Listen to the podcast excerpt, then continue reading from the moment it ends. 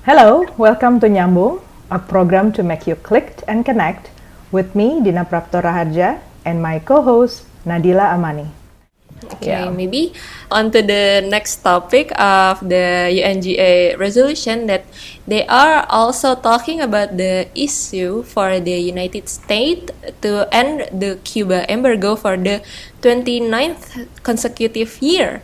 With votings, the world from year to year have shown strong critique and demand to the US to end the embargo to Cuba, but still the US doesn't budge, uh, as you said earlier. Maybe uh, if I could talk a little bit about the background on Cuba so that we could know where the country stands and its relationship to Indonesia.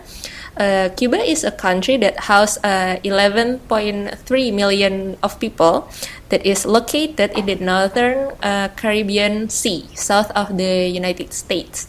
Cuba, to many Indonesians, might heavily related to Fidel Castro. It's now deceased uh, revol uh, revolutionary leader. Uh, we are so uh, familiar with that name. Okay, uh, Cuba and Indonesia has established uh, diplomatic relations in 1960 under the presidency of Sukarno, Indonesia's uh, first president. Indonesia-Cuba relation is exceptionally close for their common position against polarism during the Cold War and against imperialism. And also, I remember that one of your colleagues in Indonesian Ministry of Foreign Affairs, who also teach with you, is now an ambassador in Cuba, right, Bu Dina? Yes. the first lady, the first lady who is appointed as ambassador plenipotentiary and extraordinary ever post in the country. Is that true, Bu Dina? Yes, Nadila, true. Uh, a very uh, gentle and kind-hearted lady is now uh, becoming the first uh, lady ambassador to Cuba. Uh, yes, it's a Cuba is a fascinating country to learn from. It's uh, it has uh, one of the quite resilient country of the world. Mm-hmm. Interestingly, Cuba continuously being seen as a threat by the United States. Mm-hmm. It has been contained, it has been embargoed, exiled, but yet survive. Yeah. Uh, there was a great hope on Cuba US relations. I recall when Obama uh, was president of the United States, he normalizes the relationship between the two countries, even visited Cuba uh, in 2016. So, the first uh, action at that time from the United States was that in May 2015, Cuba was taken off the US list of terrorist country the Congress didn't block the intent because that's the mandate of the Congress actually to take that off. Um, and then some import-export activities uh, emerge uh, back again between U.S. and Cuba. Movie makers visit Cuba, uh, mm-hmm. concerts, trainings, uh, even sports. Yeah, uh, trainings mm-hmm. such as the Major League Baseball, flights, ferries are open. So there was quite lively reconnection between the two countries. But then, this is the what's been perplexing for me. Two days ago, U.S. President Joe Biden, one uh, president who has been hailing multilateralism and peace mm-hmm. during his uh, presidential campaign, ended up continuing the Washington's tradition of voting against the UNGA resolution uh, so this UNGA resolution that we're talking mm-hmm. about this time is calling for an end to a U.S. economic embargo on Cuba.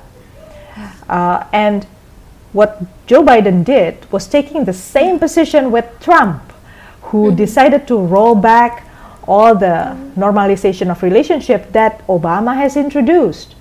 What is going on, right? Mm-hmm. Yeah. And most importantly, this is the 29th time uh, that mm-hmm. this happened. And interestingly as well, 184 countries of the 193 members of the UN voted mm-hmm. in favor. Yeah. Only three countries abstained and two votes of rejection. And the voting uh, of rejection came from the US and Israel. Yeah. so the US, uh, you know, tried to deny and, and, and you know, uh, justifying the action by saying that it's the Congress who can lift the embargo. So, to me, this is uh, this is uh, one important thing to for us to look at. Um, you would think that uh, with the return of the U.S. to the promise of multilateralism, we will see something else going on, but we did not. Mm, okay. Uh, I'm curious though, Bu Dina, what do you think the U.S. is getting from uh, the from the embargo to Cuba?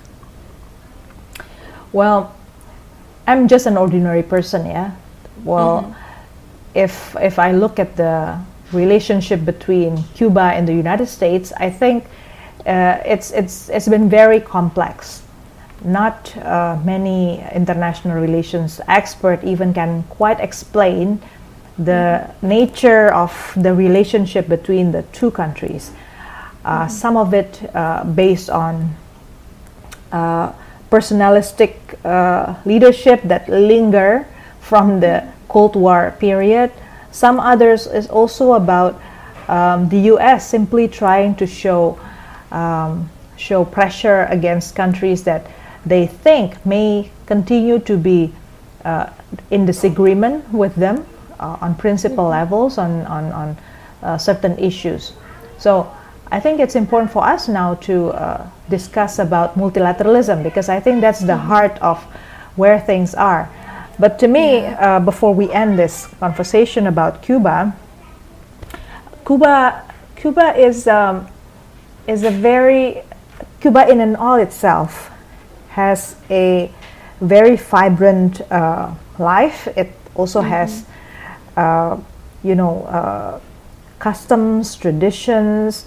Uh, it it has it has people who mm-hmm. who basically have to work with each other based on solidarity to survive all the pressures and embargo that they have been undergoing for, for years, for decades. Mm-hmm. Uh, and uh, based on the information I gathered, the situation inside of Cuba uh, is not quite uh, quite enabling for many people, not for farmers, not for uh, people who work in the uh, service sector or in the uh, you know especially manufacturing sector. It's not quite helpful. All of this uh, economic embargo uh, being continued.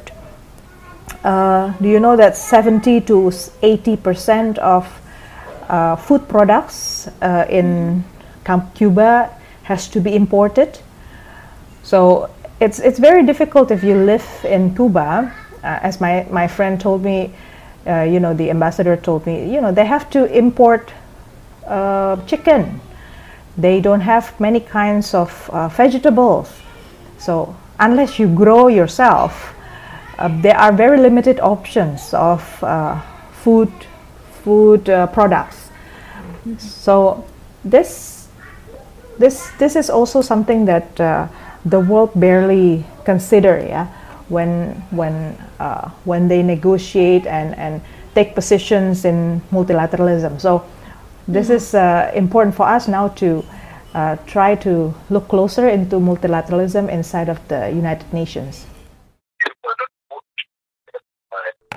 Thank you so much for your support once again. Our podcast is available at YouTube and Spotify at Nyambung with Dina Prapto Raharja.